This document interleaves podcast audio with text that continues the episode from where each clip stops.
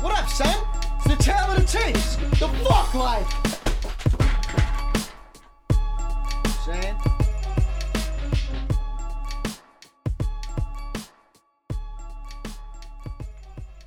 All right, so season two, episode 32. We're still going strong with the windows open in November here. It's been an amazing fall, so let's see how long I can keep these windows open for before I turn into an icicle. On today's episode of Tale of the Tapes, we have Mystikal and Da Brat.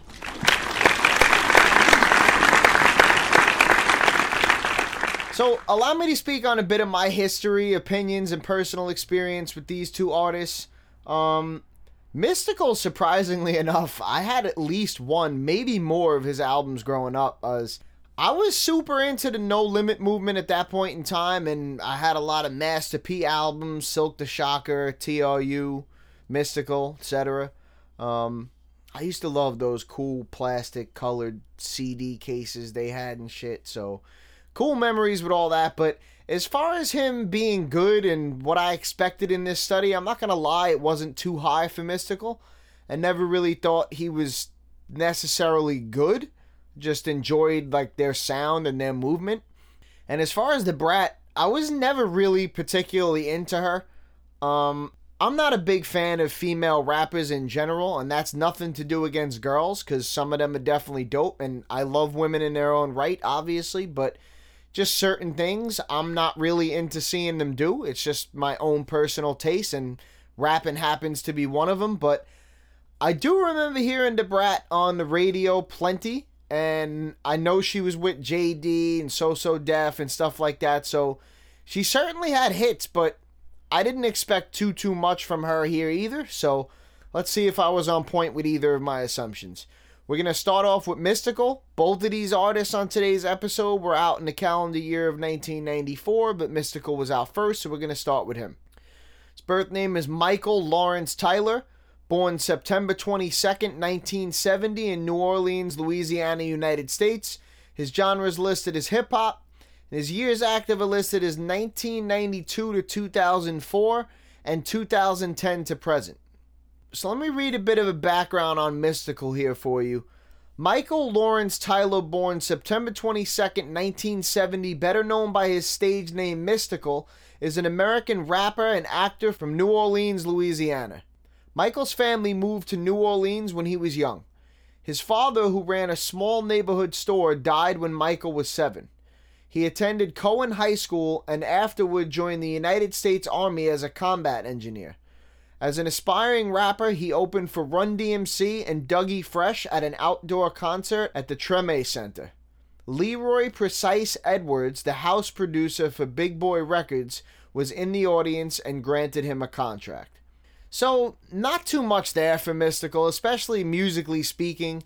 Most of what you see on him is more about his personal life, and to be honest with you, I had to dig a little bit deeper than normal to even find that much, but definitely an interesting thing with him being in the army and then, you know, seeing how he kind of got his start. I mean, I'm, I'm just speaking from my personal opinion and my personal experience from the outside looking in before I got up to Mystikal. If you would have asked me how Mystikal got his foot in the door, I would have never given you any type of answer that had anything to do with Run DMC or Dougie Fresh. I would have never associated either of those people with Mystikal at all. So it's interesting to hear that for sure. But like I said, not really too much there, especially musically. So let's hop right into my synopsis of Mystikal.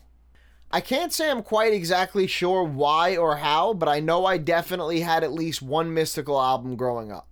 I was surprised by how many decent lines Mystikal actually had, but he was inconsistent with his bars and also had a lot of weak ones. He was great at keeping a topic throughout a song, but he struggled with hooks and recycled a tremendous amount of lines considering the size of his body of work. He was actually a pretty good storyteller, but just didn't rhyme at times and finished below average lyrically. All five of Mystikal's albums were borderline good slash average. Of his 86 qualifying songs, none were great, but five were weak, while another seven were good songs. Mystikal wasn't exactly a one hit wonder, but aside from influences on Ja Rule and the LOX, his impact wasn't big. He was, however, very original with his sound and delivery and certainly had some super original song ideas. So let's get into the math on Mystikal here. Lyrics, he gets a 4. Like I spoke about, I'm not going to lie, man. Quite frankly, I was pretty surprised by a couple of things with Mystikal. Again, like I said about the Run DMC and the Dougie Fresh thing, I would have never associated Mystikal with either of those two artists ever, for sure. And again, I want to reiterate I wasn't a giant Mystikal fan. I didn't have all of Mystikal's albums. Not that there were that many of them, but I didn't have all of his albums. He wasn't somebody who I rushed out to get their shit or anything like that. But like I said, I just fucked with No Limit at that point. So I kind of blindly just bought whatever No Limit put out, and some of it I liked, some of it I didn't.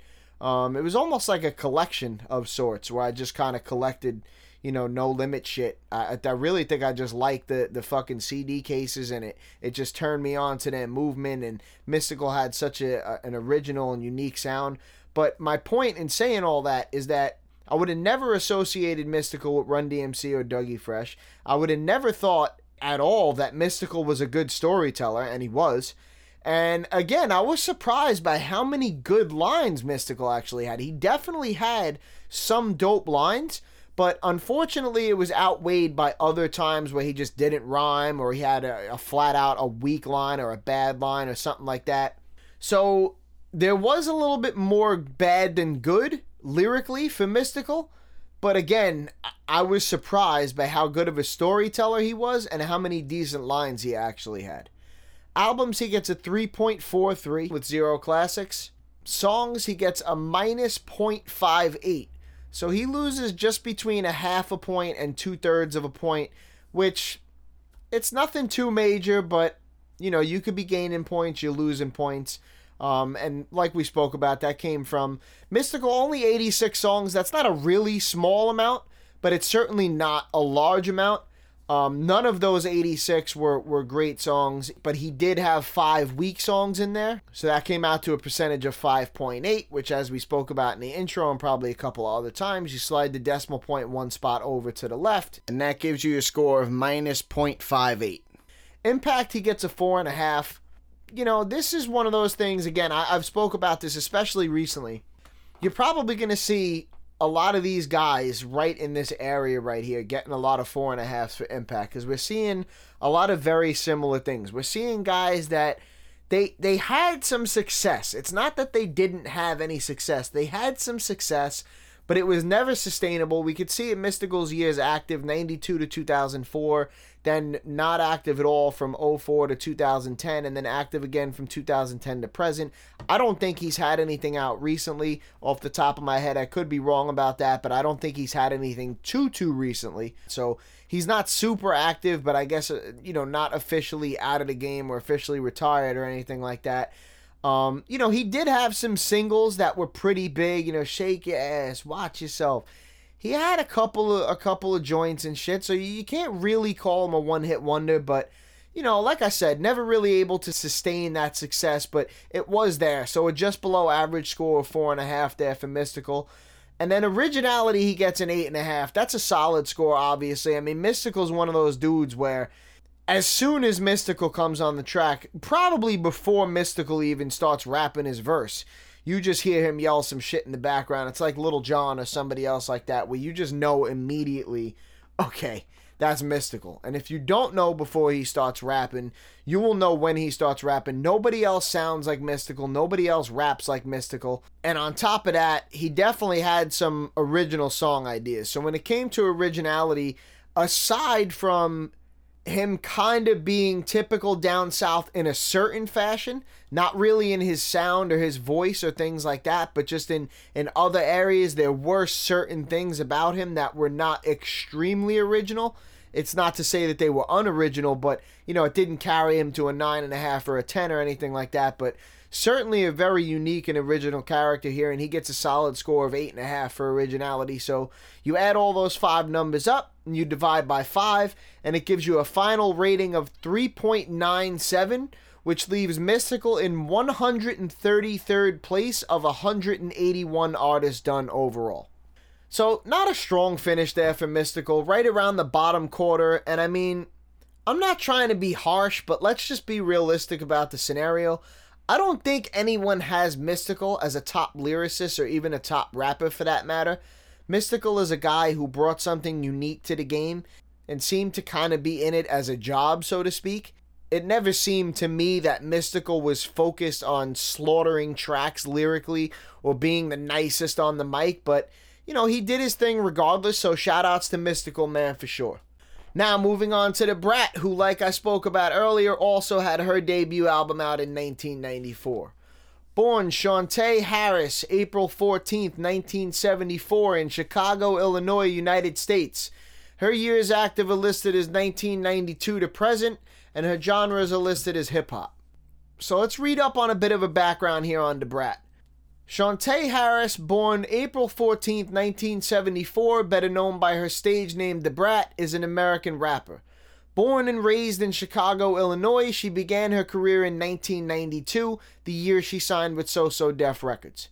Her debut album Funkdafied in 1994 sold 1 million copies, making her the first female solo rap act to receive a platinum certification and the second overall female rap act, solo or group, after Salt-N-Pepa.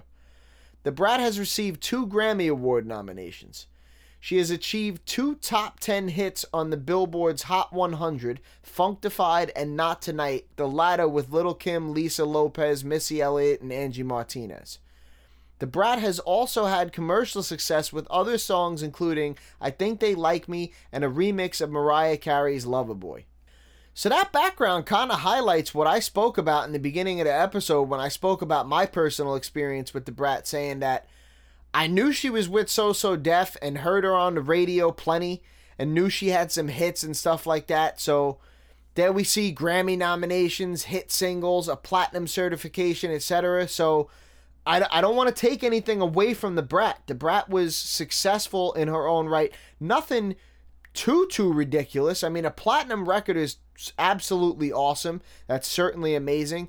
But you know, only the one. It's not like she had 10 platinum records. Uh, it's not like she sold the most albums of all time or anything like that. But she did set some records for a female rap artist. So that obviously has to be taken into consideration. She did have some hits and some commercial success and things like that. So you do have to look at both sides of the coin there for sure. So now with that out of the way, let's get into my breakdown of the Brat. The Brat was another one who was a whole lot of average. She was decent at keeping a topic, but mostly spoke about the same nothings in every song and didn't have much substance in her music. While she did have some shining moments with certain lines, verses, or songs, mostly it was too far and few and she finished average lyrically overall. The Brat's body of work was pretty small, only qualifying four albums in a 22 year span. Three of those albums were good, and the other one was average. Almost all of her songs, aside from six good ones, were average as well. Her impact on the hip hop game was also mediocre overall, but she did have influences on artists such as Foxy Brown, LL Cool J, Wyclef Jean, AZ, Biggie, and others. Nothing was overly original about the Brat at all, from her content to her message and image. If anything, you could point to her delivery, but she also did take a lot of sayings from other artists. So let's break down the math here on the Brat. Lyrics, she gets a 5. Like I spoke about, just a lot of average things here from the Brat, and that's not to say that she didn't do anything above average. It's just that she wasn't able to consistently stay above average. There were dips above average, there were dips below average, stuff like that. So that averaged out to a 5 lyrically overall. Album, she gets a 3.71 with zero classics. So a little bit better of a score there in both departments for the Brat than there was for Mystikal. Songs, she gets a 0 which is again better than Mystikal's. Mystikal had a minus 0.58. The Brat gets a zero. No great songs, no weak songs. Again, speaking about how a lot about the Brat was just average. Impact, she gets a five. Again, another average score. This one is is close to a five and a half. And and to be quite honest with you, if she were to get a five and a half, which I wouldn't argue with anybody that wanted to give her that, it would almost solely be based on the fact that she was the first female solo rap act to receive a platinum certification because there are definitely other things like her only having four albums in a 22 year span and things like that that kind of pull her you know maybe a little bit more towards the below average and the impact score. And it's not that there wasn't any artist influence, but not a whole lot of artist influence. Again, we have to remember we're talking about 22 years here. So only five, six, seven artists influence in a 22 year span here again, both sides of the coin have to be taken into consideration. I wouldn't argue with anybody that wanted to give her a five and a half. If she came out with another album and had any type of success on it, that's not to say it had to go platinum or anything like that, but if she could create any type of buzz with some sort of new album or anything like that, I would probably change that impact score to a five and a half because it is close to it, but I didn't think there was really enough there to really officially carry her above average. I thought there was some things that were above average and there were some things that were a little below average. And again, it's another one of those things where she evens out as average overall. Originality, she gets a four and a half, which is just below average. So literally almost an average score in every single department here. I mean, the average score for an album would be 3.3 because that's a third of 10. So you know, she gets a 5, which is right smack in the middle, 3.71, which is just above 3.3, 0, which is right smack in the middle, 5, which is right smack in the middle, and then 4.5, which is just below average. And just speaking on the 4.5, again, it was just a combination of a couple of things. Yes, her voice and delivery were pretty unique, but then there were other things that kind of weighed that down a bit where you know her message, her image, her her song content, um, the fact that she took a lot of other sayings from a lot of other artists and stuff like that. Again, that's not going to drive her score down to a two or a three or anything like that, but just below average, she gets a four and a half for originality. There just wasn't enough there to carry her to average or above. Um, you add all those five numbers up and you divide by five, and you get a final rating of 3.64 leaving the Brat in 115th place of 181 artists done overall. So, again, not a great finish there for the Brat, although it was higher than Mystikal. And this is yet another example of something we've been seeing a lot of these past couple of weeks. In 1994, we have another artist who scores with mostly average scores completely across the board and instead of fitting somewhere in the middle comfortably, the competition has gotten so strong that it lands her in the bottom third overall. Nonetheless, man, the Brat was definitely not bad by any means. It had a ton of success, so shout outs to her for sure. And now, let's get into our lists. So, as you know, for the remainder of this year, 1994, we're going to stick with our top 15% overall. So let's get into that one first. In our top spot, we have Nas in fifth place of 181 artists done overall. Behind him, we have Black Thought of The Roots, who's in ninth. Behind him, in a three way tie for 10th place, is Tupac. Behind Tupac, we have Pharoahe Monch, who's tied for 14th. Then behind him in 17th place, we have KRS1.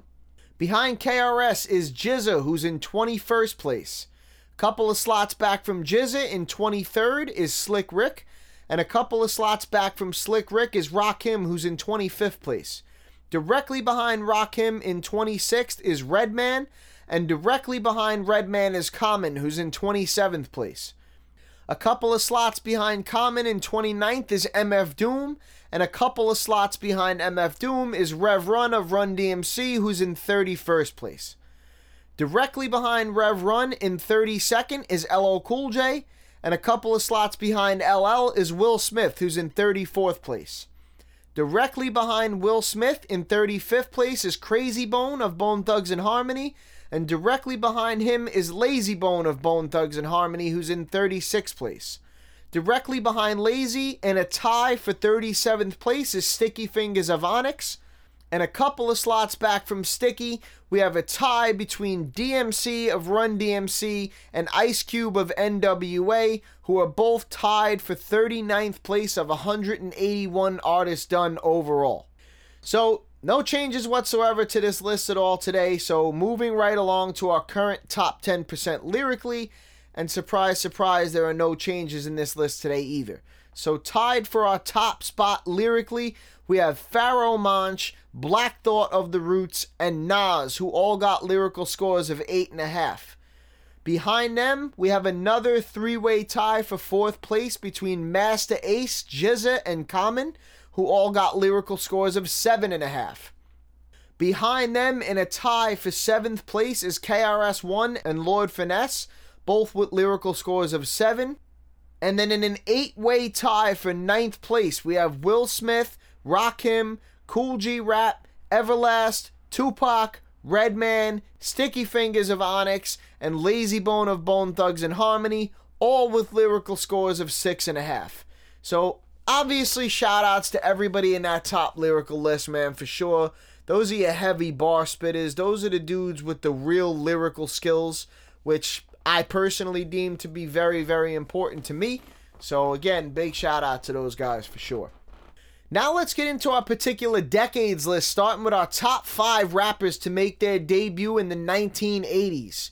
Your top five rappers of the 80s are KRS-One, Slick Rick, Rakim, Rev Run of Run DMC, and LL Cool J. Same legends hanging strong there. Remember those names, people. Now, on to our top five artists to make their debut in the 90s so far, and there are no changes to this list today either. So in our top spot, we have Nas, then Black Thought of the Roots, Tupac, Pharoahe Monch, and GZA. So third week in a row now that no one has cracked this top five of the 90s list, which, like I said, this is starting to shape up to be seemingly one of the hardest lists to crack. When we first started our season two session, the 90s, the top five artists to make their debut in the 90s so far was one of the easiest lists to crack. All you had to do was be in the top half and you were automatically on there. Now, ironically enough, it's shaping up to be one of the hardest lists to crack. I don't know if this remains one of the hardest lists to crack going forward, but so far it definitely has been. Now let's get into our new list that we started this season of our top three artists from each region of the country, and there are no changes to this list today either. So we'll start off on our East Coast our top rapper to come out of the East Coast so far is Nas from Queens, New York. Behind him, we have Black Thought of the Roots from Philadelphia, Pennsylvania. And behind him, we have Pharoahe Monch from Queens, New York. Moving across the country to our West Coast, our top artist to come out of the West Coast so far is Tupac from Marin County, California. Behind him, we have Ice Cube of NWA from Los Angeles, California and behind him Everlast, also of Los Angeles, California. So all California on our top West Coast rappers so far. Moving down south, your top artist to come out of the dirty south is Andre 3000 of Outkast from Atlanta, Georgia. Behind him, Big Boi of Outkast, also from Atlanta, Georgia. And behind them, Scarface of the Geto Boys from Houston, Texas. So two out of three people from the South from Outkast, the two top people, and the two top people from the South also from Atlanta, Georgia. So big things there for Outkast in Atlanta for sure. Let's see if those guys can hang on to that. Moving over to our Midwest, our top artist to come out of the Midwest is Common from Chicago, Illinois. Behind him, we have Krayzie Bone of Bone Thugs and Harmony from Cleveland, Ohio and behind him Layzie Bone, also of Bone Thugs and Harmony, and also from Cleveland, Ohio. So not the top two spots, but the next two spots, both Bone Thugs and Harmony members and both Cleveland, Ohio members. So seeing some trends here in these geographical lists, and we'll see how long you know everybody's able to hang on to that. Obviously, this is probably going to get more diversified as time goes on, but maybe not. We'll have to stay patient and see. So another weekend now where neither of these artists able to crack any of these lists today. So we'll have to see how long this drought continues on for, but I predict when it stops, we could be in for a real treat. If you'd like to see any of these lists in full, you can go and give the Facebook website a visit at www.facebook.com slash Tale of the Tapes podcast. That's where you'll see all the information in writing for you to just look at um, you can also give the host website a visit at www.anchor.fm slash tale of the tapes. Both of those links spell completely normally. On the host site, you'll see all the links to all the platforms where my podcast is hosted. You'll also see a support button. Really would appreciate anybody that could hit that for me. And that does it for episode 32, man. Next week, we got Big Mike and Coolio. I know I was personally intrigued to do Coolio as everyone knows of him, but most don't know much about him. So tune in next week to see how these two fare. Tale of the tapes. Peace. Tale of the tapes. Might as well.